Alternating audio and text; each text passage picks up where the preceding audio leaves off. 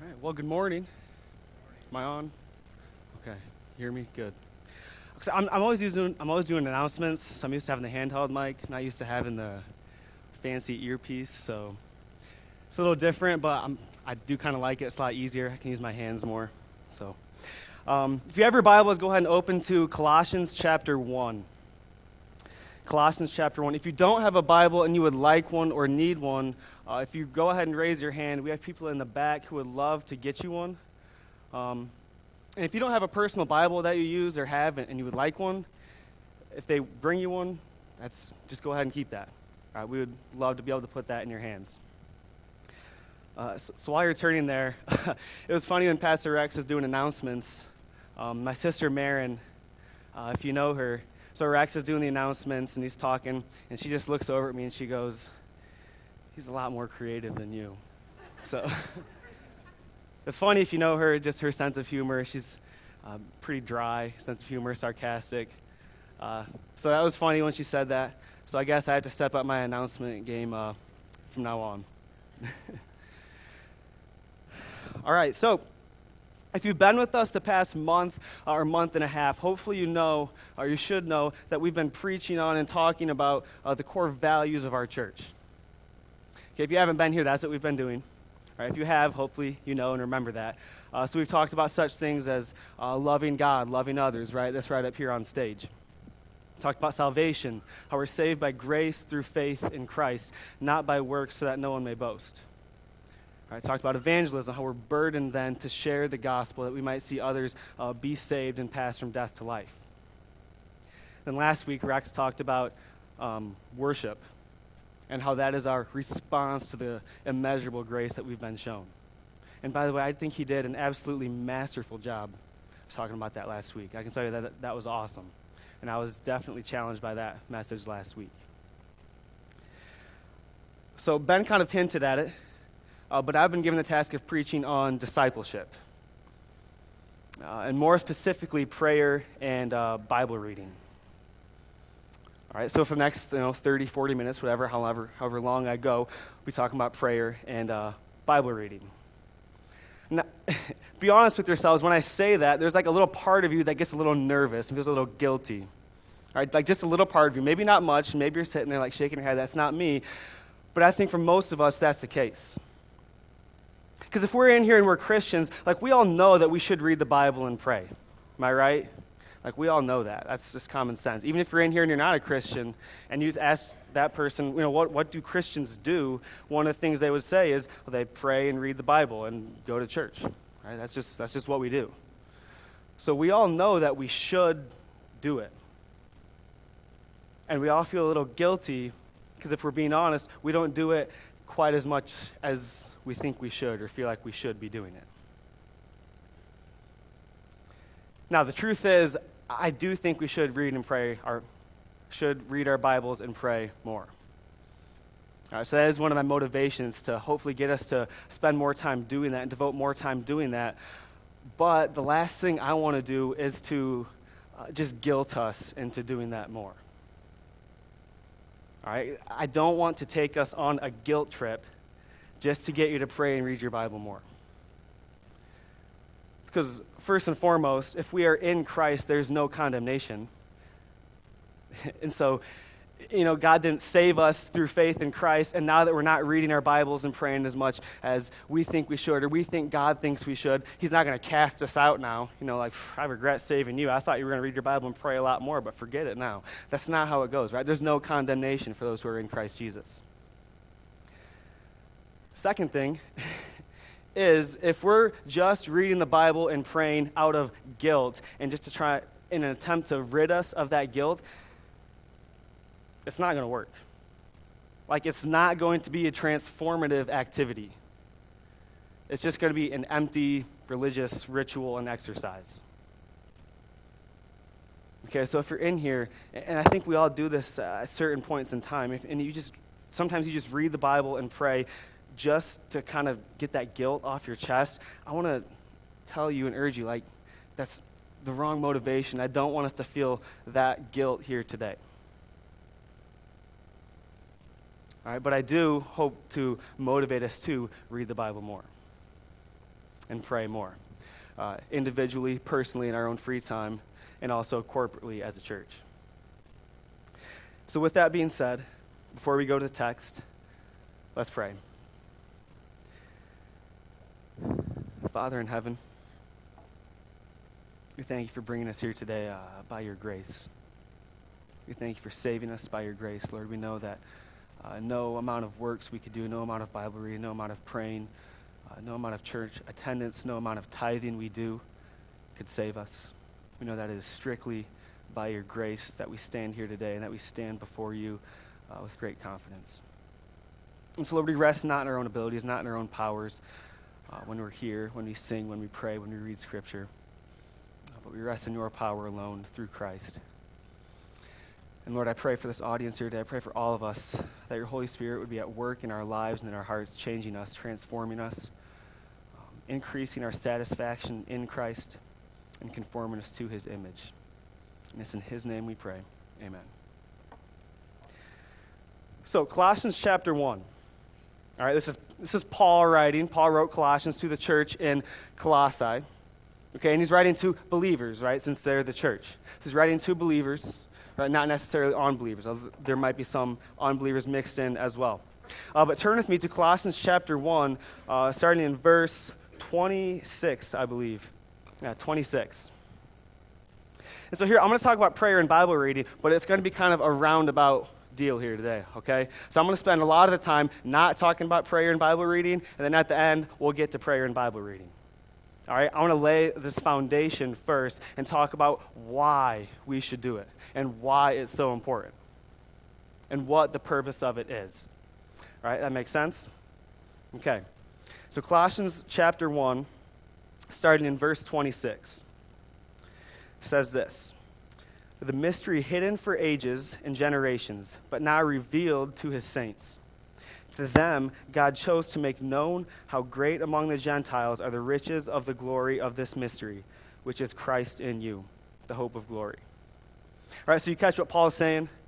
All right, he says, uh, verse 26, the mystery hidden for ages. So there's something, it's been hidden for ages, like no one knew about it or could understand it for a long time, for ages.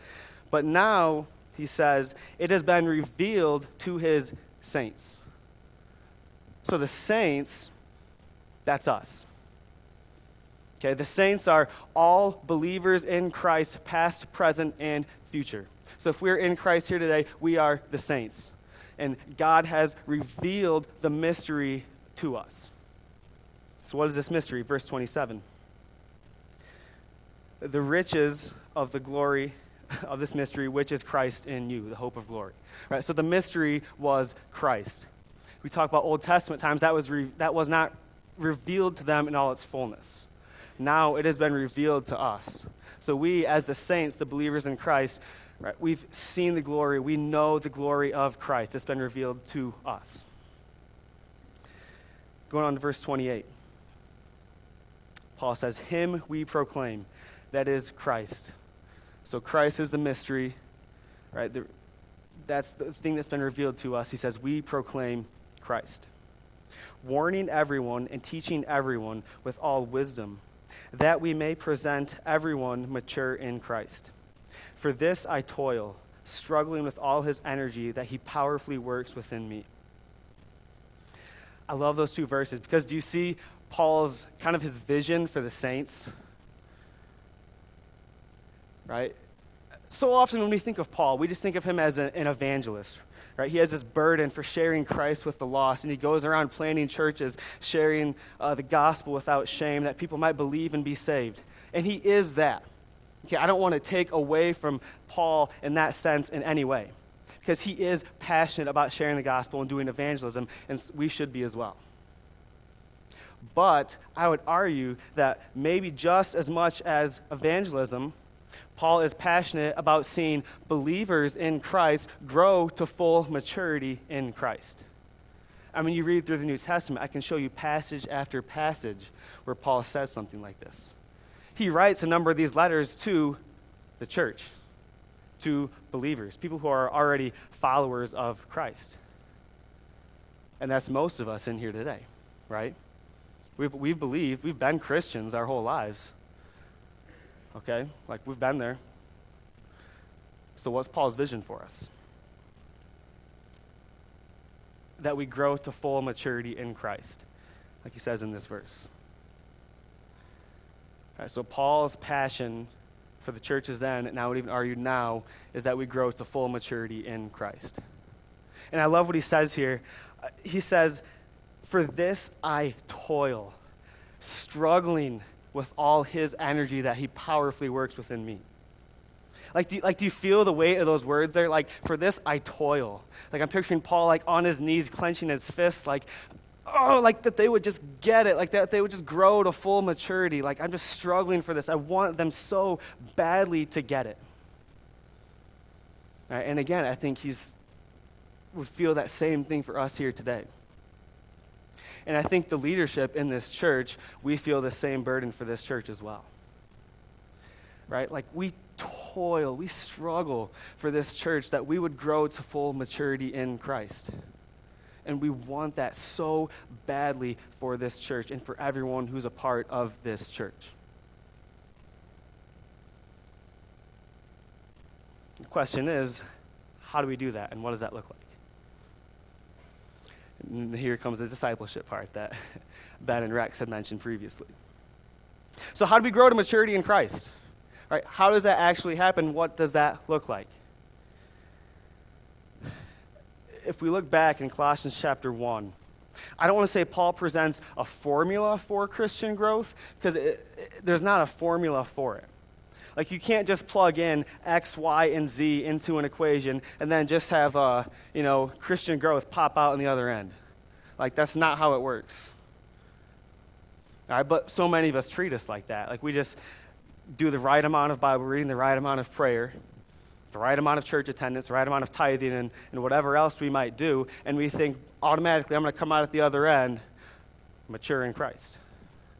And I don't think that's the case. So then, what do we do? How do we grow in Christ? What does that look like?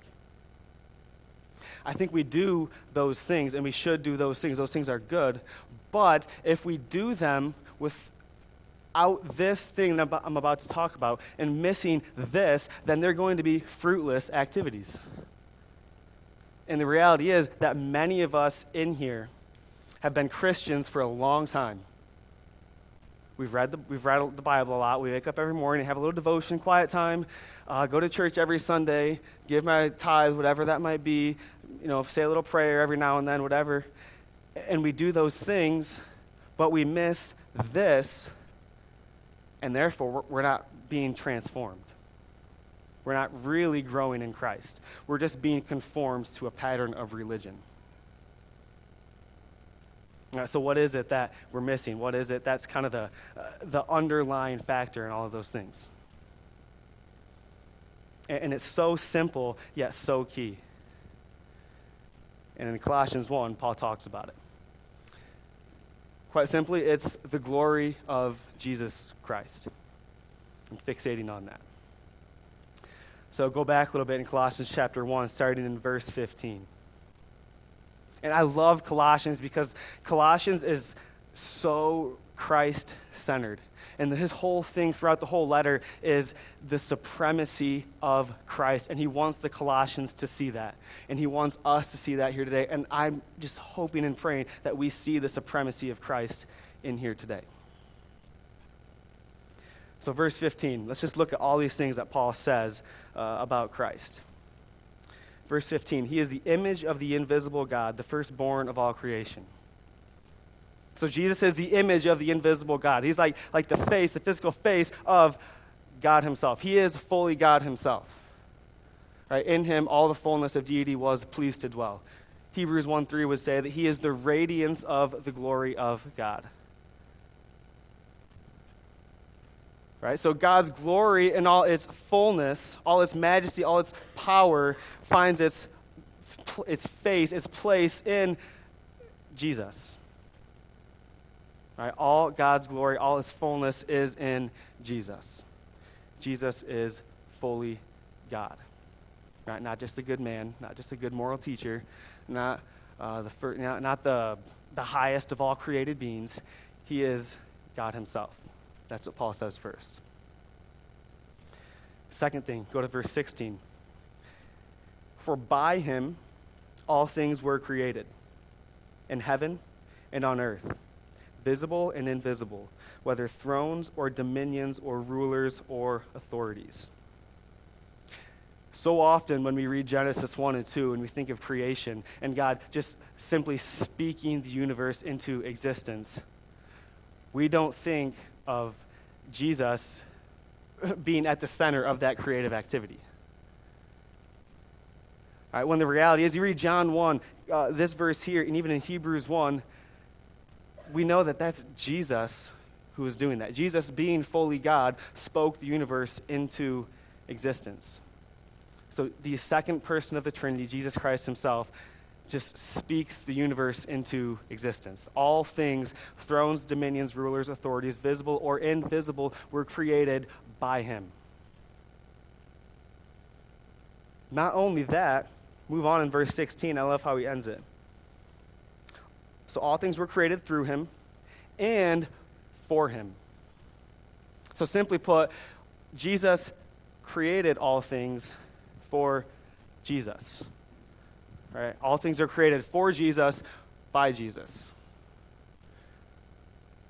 And so, what that means is that Jesus spoke everything into existence, all of us, me and you here today, into being for the display of his glory. Right? And that we would make the greatness of his name known. Right? And if, if that makes you uncomfortable, and if you think that's self centered, I can just tell you it's not. Because if Jesus created us for anyone else's glory, then he would cease to be the highest, most glorious, right, being. Does that make sense? Right? So that's not self-centered of Jesus to create all things for his own glory. Right? Because he, he is the highest, the utmost. He deserves all glory. He's due all glory and honor and praise. All right, so Jesus creates all things for his glory right, and speaks them into existence for his glory. Not only does he create all things for his glory, verse 17, he is before all things, and in him all things hold together. So Jesus creates the universe for his glory, and then he sustains it by the word of his power. Hebrews 1 3 says that as well. So he literally upholds the universe by the word of his power. Like now that he creates it by his word, then he sustains it by his word. So Christ is sovereignly, powerfully upholding this universe in which we live. Right? I mean, let that sink in. I can't, I, I can't do that. Like, I don't uphold the universe. I don't know about you guys, but.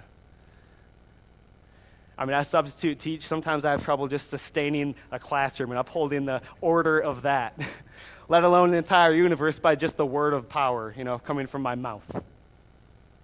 Right, but this is the glory of Jesus that Paul wants us to see. Uh, you don't have to turn there, but just a couple more verses I'll throw out uh, that I think are worth um, looking at is Revelation 21 23. This is at the end of all time. The new heavens and new earth are created. Uh, Jesus has already come back, um, reconciled all things to himself for his glory. And then, chapter 21, verse 23 is talking about the new Jerusalem and I love what it says. And the city, that is the New Jerusalem, has no need of sun or moon to shine on it. So, this, the New Jerusalem, the final city, the eternal state, we'll be there someday. Hopefully, I'll see you all there. Uh, has no need of sun or moon. Now, why is that? For the glory of God gives it light, and its lamp is the Lamb. Right, so, so Jesus, there's no need for sun or moon because Jesus, the, the radiance of his glory, just gives light and life to all things for all eternity. This is the glory of Jesus, our Savior. Right, and Paul wants us to see this. The entire Bible wants us to see this. Every author, every book, every verse, every word wants us to see the glory of Jesus. So, now, what does that have to do with Christian growth? So, how does that have to do with me growing to maturity in Christ? And I think Paul answers that question in Colossians as well. So, if you turn to Revelation, flip back to Colossians now. Started there a little bit. It's kind of weird. I don't normally do that. but Colossians chapter 3, I think Paul answers this question then. Uh, so, how do we grow in Christ? He talks about the glory of Christ. And then I think uh, chapter 3, he answers it. Right, so actually, I'm going to start before chapter 3. I'm going to start in, at the end of chapter 2, uh, in verse 20. Uh, chapter 2, verse 20 says, If with Christ you died to the elemental spirits of the world, why, as if you were still alive in the world, do you submit to regulations? Do not handle, do not taste, do not touch, referring to things that all perish as they are used, according to human precepts and teachings these have indeed an appearance of wisdom in promoting self made religion and asceticism and severity to the body, but they are of no value in stopping the indulgences of the flesh. Like I said earlier, so often we think of Christian growth uh, according to the rules we submit to and to the, the man made uh, wisdom and precepts and teachings that we submit to. Right? Like we try to do religious activities and do religious things uh, j- to try to uh, grow to maturity in Christ. But like I said earlier, and Paul says right here, these have indeed an appearance of wisdom. So these look really good. So if we do these religious activities, like I just read my Bible and pray all the time, I go to church every Sunday and I give a whole bunch of money to the offering every single Sunday, like this looks good. And people will probably think that you are awesome and that we are just extremely holy and just the best Christians in the world if we do these things. Right? Because that, that's how we think. They have an appearance of wisdom in promoting self made religion and asceticism. So again, they look good. They look really good. However, I love what Paul says at the end of it. But they are of no value in stopping the indulgence of the flesh. So, as good as those things look, those religious rituals and deeds, whatever they might be, as good as those look, they have no value in actually conforming us to the image of Christ which is our end goal, by the way, to resemble Christ in all his glory. So we can do those things, but if we don't do them properly and correctly with the right uh, foundation, as good as they look, they're not going to conform us to the image of Christ. And they're not going to stop the indulgences of the flesh either. So, quick side note here if we're struggling with sin, uh, the I guess the formula for victory isn't necessarily to just try really hard and make all these rules for yourself to not sin. Right? Because that in the end, those have no value in stopping the indulgence of the flesh. So now we're left wondering, what then do we do? Right? What then is left? If I can't make my own rules and uh, do these own things to try to grow in Christ, then what? And Paul answers it in Colossians chapter 3. And I love what he says. So, Colossians chapter 3, verse 1. If then you have been raised with Christ. So, if we're believers in Christ, we have been raised with Christ. Right? We've, been, we've died with him, been buried with him, and now been raised with him by faith, united to him in his resurrection by faith. So, Paul says, If then you have been raised with Christ. If that's you, and that is us here today, if we're believers, we have been raised with Christ. If that is us, seek the things that are above, where Christ is, seated at the right hand of God. Set your minds on things that are above, not on things that are on earth. For you have died, and your life is hidden with Christ in God. When Christ, who is your life, appears, then you will also appear with him in glory. So, how do we grow in Christ? Remember, Colossians chapter 1, Paul said he, he fixates on the glory of Jesus, right? His infinite power and glory. And then he says at the start of chapter 3, set your mind on Christ above. And this is how we grow in Christ by constantly, persistently, consistently fixating on the glory of Jesus, setting our minds on Him.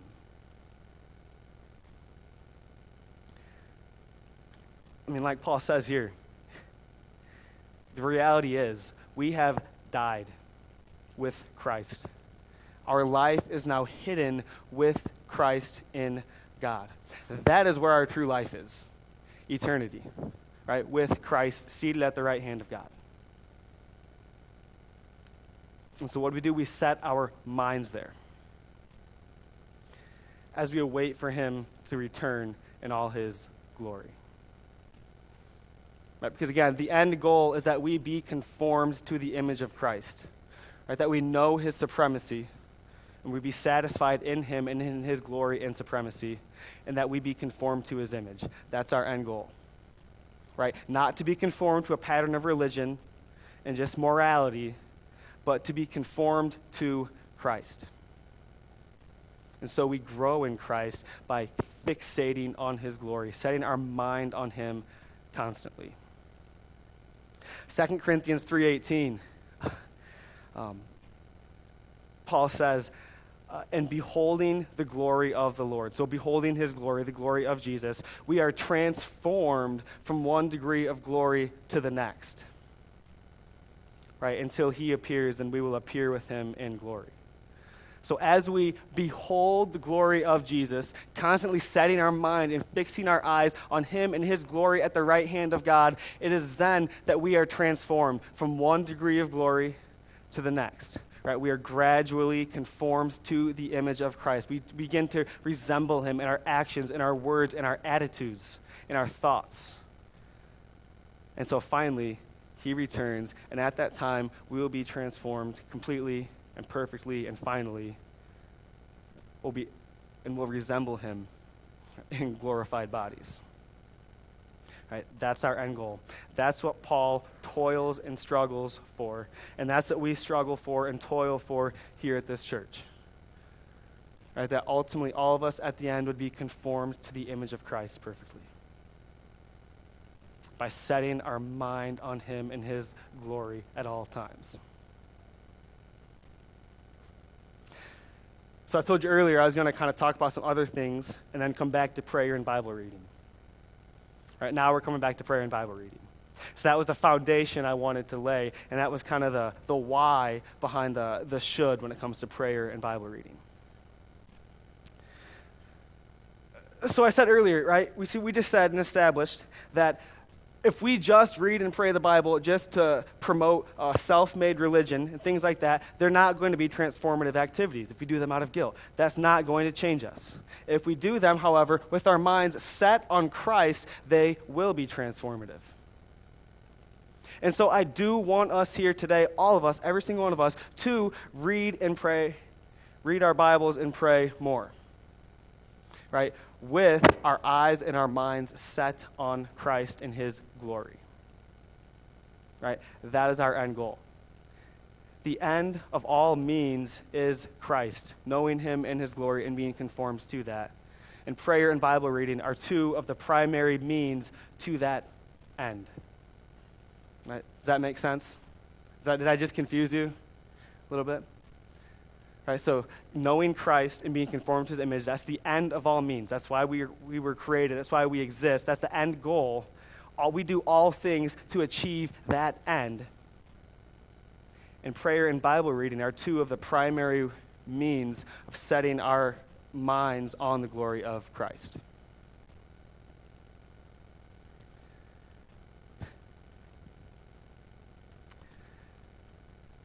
so what does that what does that look like like practically in our Bible reading when you do it every day? Getting up, doing a devotion before we go to bed, whatever it might be, whatever our Bible study habits look like. How do we read our Bibles to set our minds on Christ and his glory? Right? How do we do that? Here's the thing what we do so often though. When we try to read the Bible, we, we try to read ourselves into the stories. Like we read a story and then we, we try to identify with the certain characters. The example I always hear is David and Goliath. Okay, so we read David and Goliath and we read ourselves into David's position. All right, so David, you know, gets his five stones, he slays the giant, and we read ourselves into that, and we're like, all right, so, so like I'm David, whatever, whatever struggle, whatever obstacle I'm facing in my life, that's Goliath. So I need to find my five stones, I need to get them, and I'm, I'm ready to slay Goliath, right, and, and conquer this obstacle in my life. And that's how many of us read the Bible. Okay, and there are times when we can read ourselves into certain situations and identify with certain characters and their circumstances, but that's not the best way to read the Bible. All right, because here's the thing the Bible is not about you, and it's not about me. The Bible is not about us here today. The Bible is not about us and what we can do to get ourselves back to God or to do whatever we can to overcome circumstances in our lives. The Bible ultimately is about Jesus from beginning to end and what God is doing and has done and will do through Jesus Christ to reconcile to himself all things for his glory. That's what the Bible's about. Jesus, his glory, and his work on this earth, and then for all eternity.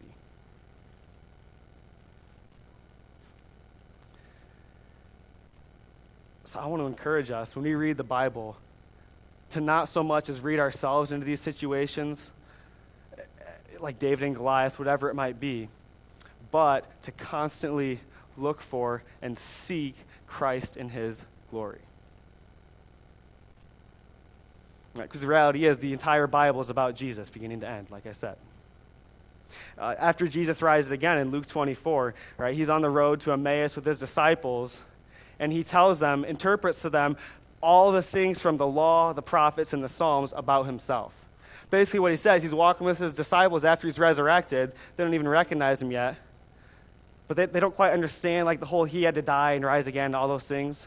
And he basically tells them like you didn't understand that because you didn't understand that the entire bible pointed to me. The entire old testament pointed to christ and his glory and his coming. All right tim keller uh, said it this way and i think it's great you should check this out look this up online um, I'm just going to read this here because it's a great quote. He said, Do you believe the Bible is basically about you or basically about him? Is David and Goliath basically about you and how you can be like David or basically about him, the one who took on the only giants that can really kill us? And so his victory is, is imputed to us. Jesus is the true and better Adam who passes the test in the garden whose obedience is imputed to us.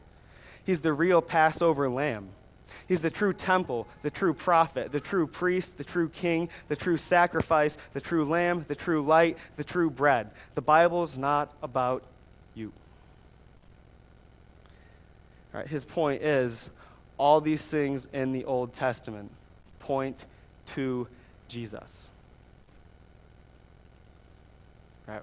Now we have the privilege of being on the other side of the cross. Now we can look back and read the Old Testament and see those things that ultimately they're not talking about us. They're not uh, just, um, you know, catchy, good, and encouraging, inspiring stories. They're pointing to Jesus.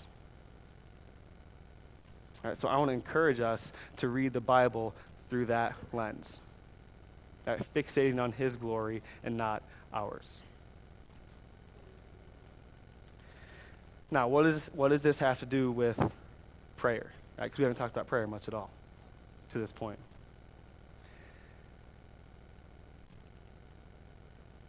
I think Bible reading, I don't want to put it above prayer, but when we read the Bible through that lens, when we fixate on the glory of Jesus, when we realize who He is, right, in all His glory, and who we are, once we do that, a helpless and humble heart of prayer is naturally going to follow.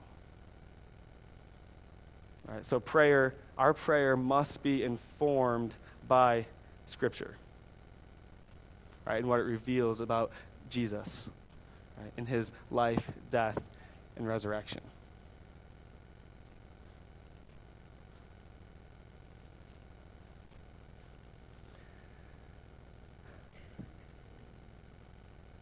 Hope I didn't confuse you guys. I feel like I just walked you through a lot of stuff, right? let, me, let me try to just kind of sum things up and re, kind of rehash everything here. All right, I want us to pray and read the Bible more. I do. I think those are two key ways we grow as Christians.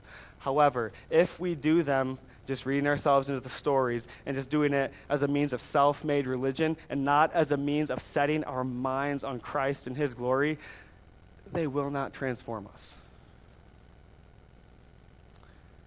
And so I would encourage us that as we leave here, right, do read your Bible, make time for it. So, so often we say, like, I don't read my Bible because I don't have time. Like, I don't pray, I don't read the Bible more because I don't have time. Like, I'm so busy. And we are busy. I know we are. But we don't make time, though. You know what I mean? Like, you have time. You just watched four hours of basketball, but you don't have time to pray and read the Bible. All right, so I want us to make time. And here's the thing if we understand that this book is not about us, and just for you know some encouragement catchy one liners to get us through the day or whatever it might be. And we understand that this is pointing us to christ and his glory. And we look at this as a means of setting our minds on christ and his glory.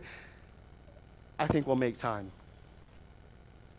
Right? Because if jesus is who the scriptures say he is right created all things all sustains all things the image of the invisible god the radiance of the glory of god Right? If, he's truly, if his glory is truly going to replace the sun, if he is that glorious,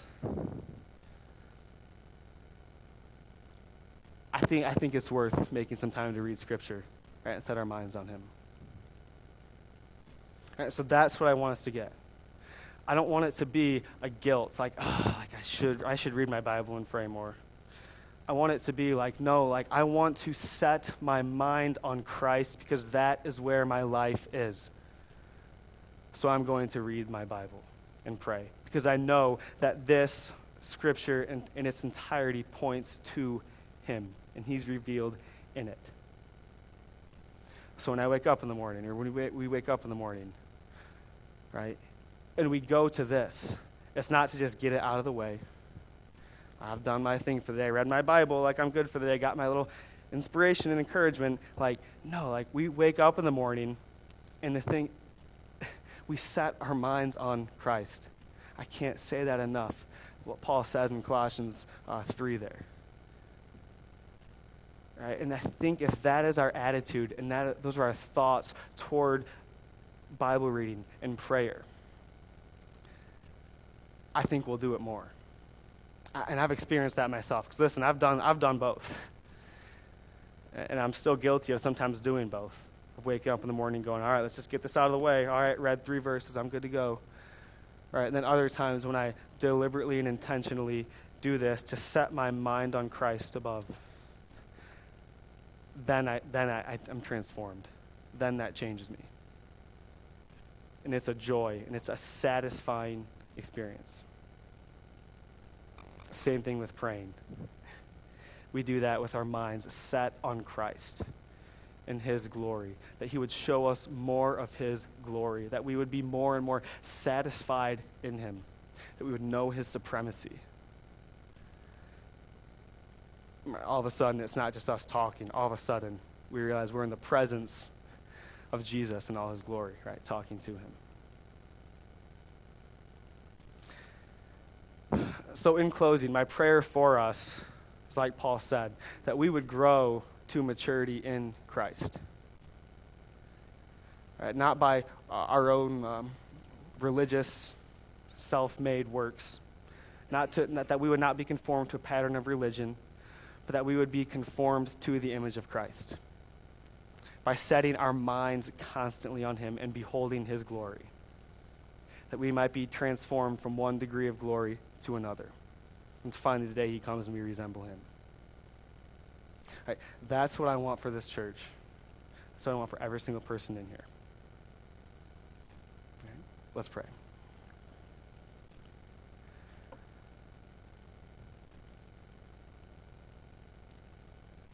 Father, we come before you now. knowing that we have nothing to bring on our own. We have no merit um, before you, no works uh, that render us righteous before you. So, God, we trust in Christ alone as we come before you. And God, we seek to grow to maturity in Christ. And I pray that for every single one of us in here. That we would not just be stagnant in our faith, in our walk with Christ, but that we would gradually be transformed from one degree of glory to the next. God, we know that we can't do this on our own.